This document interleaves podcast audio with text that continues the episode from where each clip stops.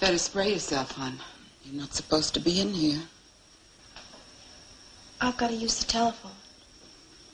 You're not supposed to be in here. I think you have a cold. No, no. That's a clean telephone.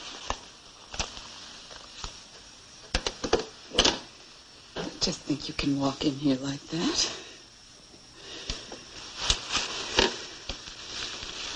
You know that the germs can come through the wires?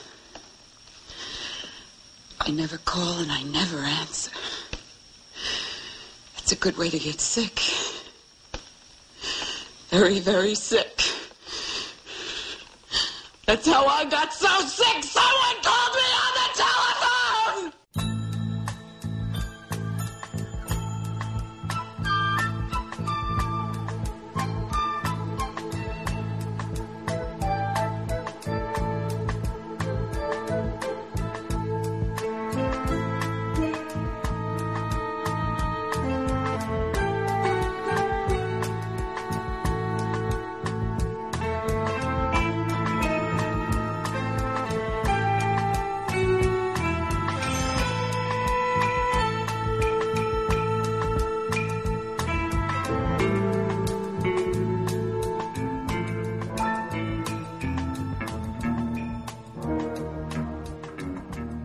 Welcome to Trilogy in Theory. My name is Webb, and this is my co host Mike, and we are once again looking into Quentin Tarantino's book, Cinema Speculation.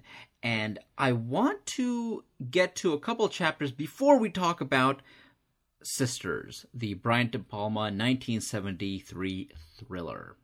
I have a couple of, well, first off, complaints because I, well, I watched Sisters months ago and then read the chapters also months ago. So when you told me, hey, I'm to go back, I was like, oh, God. I was like, I've got to reread like the stuff that's not even related because I already planned to reread the chapter on Sisters. But now I'm to issue my own correction to my prior complaint. Much like what QT has to say about Sisters, I don't have that much on it. So fine, let's go, let's go into the other chapters because I agree with Tarantino. After the first big kill of Sisters, what, what is there to to this movie? So yeah, let's go into what Kevin Thomas, uh, the movie Brats. What are, what are, what are the chapters we're discussing here? That's right. The first of two chapters that aren't necessarily about a specific film. And you could argue that even the sisters chapter isn't really about sisters. Tarantino was a little bad about that on some of these selections. I'm like, you picked the movie, dude. What? it's much like I guess if we got on a podcast and decided to talk about something else, I could understand a listener being like, "Why did you do this to yourself?" Clearly, you want to talk about another film. I think it's not so much about sisters, but really he just wanted to talk about Brian De Palma. Uh, but the first of those two chapters is called Second String Samurai An Appreciation of Kevin Thomas. Kevin Thomas was the second string movie critic uh, for uh, the LA Times. And I, I absolutely adored this chapter because uh, Kevin Thomas was all about reviewing the films that kind of the main critic didn't want to do or didn't have the time to. And this actually included a lot of the foreign films, a lot of the indie stuff, and a lot of the exploitation films. And the the vibe that Kevin Thomas gives off is the vibe that I wanted to give off when I started my own podcast. It's terrific all those years ago.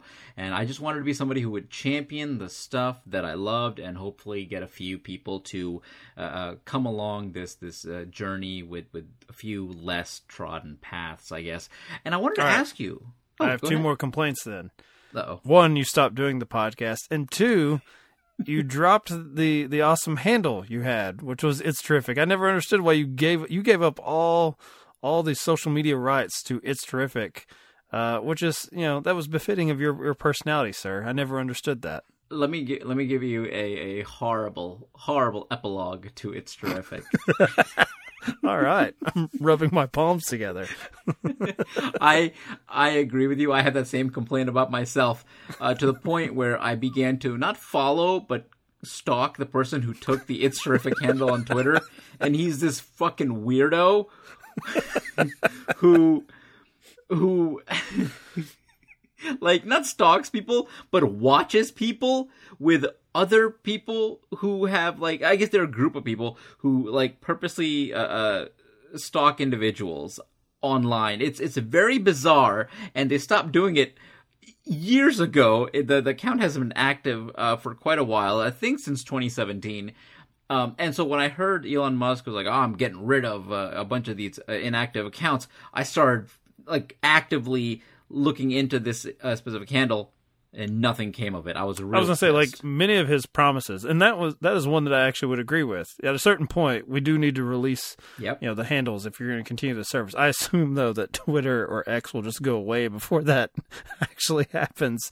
Uh, but he'll probably ask you for, you know, you'll have to be Twitter Blue to get your handle back. But you know, you still could do it on Threads or whatever else Webb. You can you could be laying the you know you could be flanking this account saying I'm going to take back it's terrific. You could.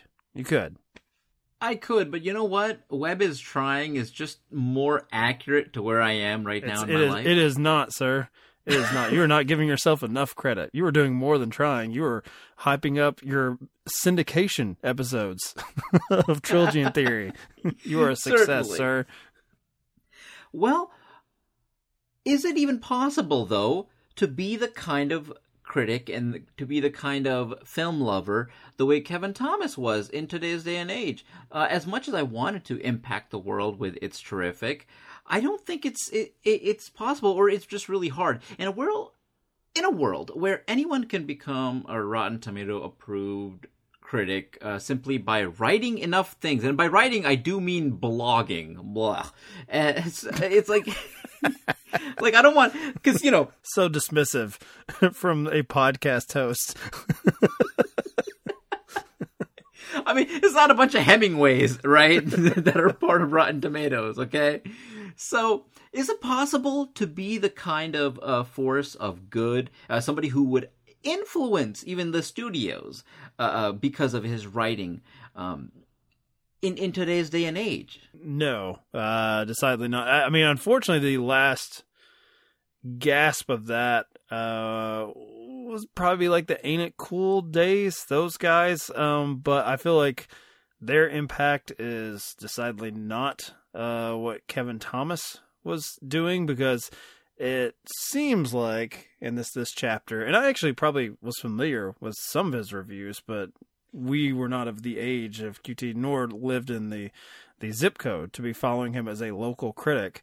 Um, he was looking for the, the diamonds in the rough, or he was just approaching. If you made a film, I will at least go in with perhaps you know stupid optimism that this could be as good as something uh, from people of you know prior renown of some sort.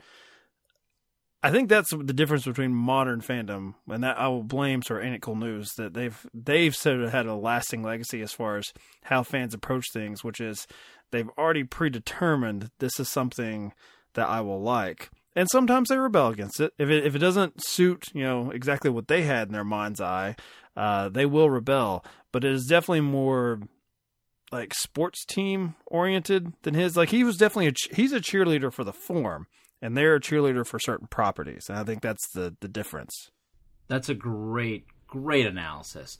And one of the things that Tarantino mentions is that Kevin Thomas is somebody who just genuinely loves movies. And he will find something to like in the movies that he watches, even if he's not blown away by it. And it, it really reminds me of the way he talks about the movie Brats in the second chapter. So if you like what you heard, stumble over to patreon.com slash projecting film. There you'll find all of our episodes on cinema speculation for this year, along with other Patreon specific episodes for movie podcasts such as Off Screen Death and Sober Cinema. And if you hate clicking on links, don't worry. You'll get your own podcast specific feed under commentary track as if you need one more feed to listen to me on. It's just a buck though.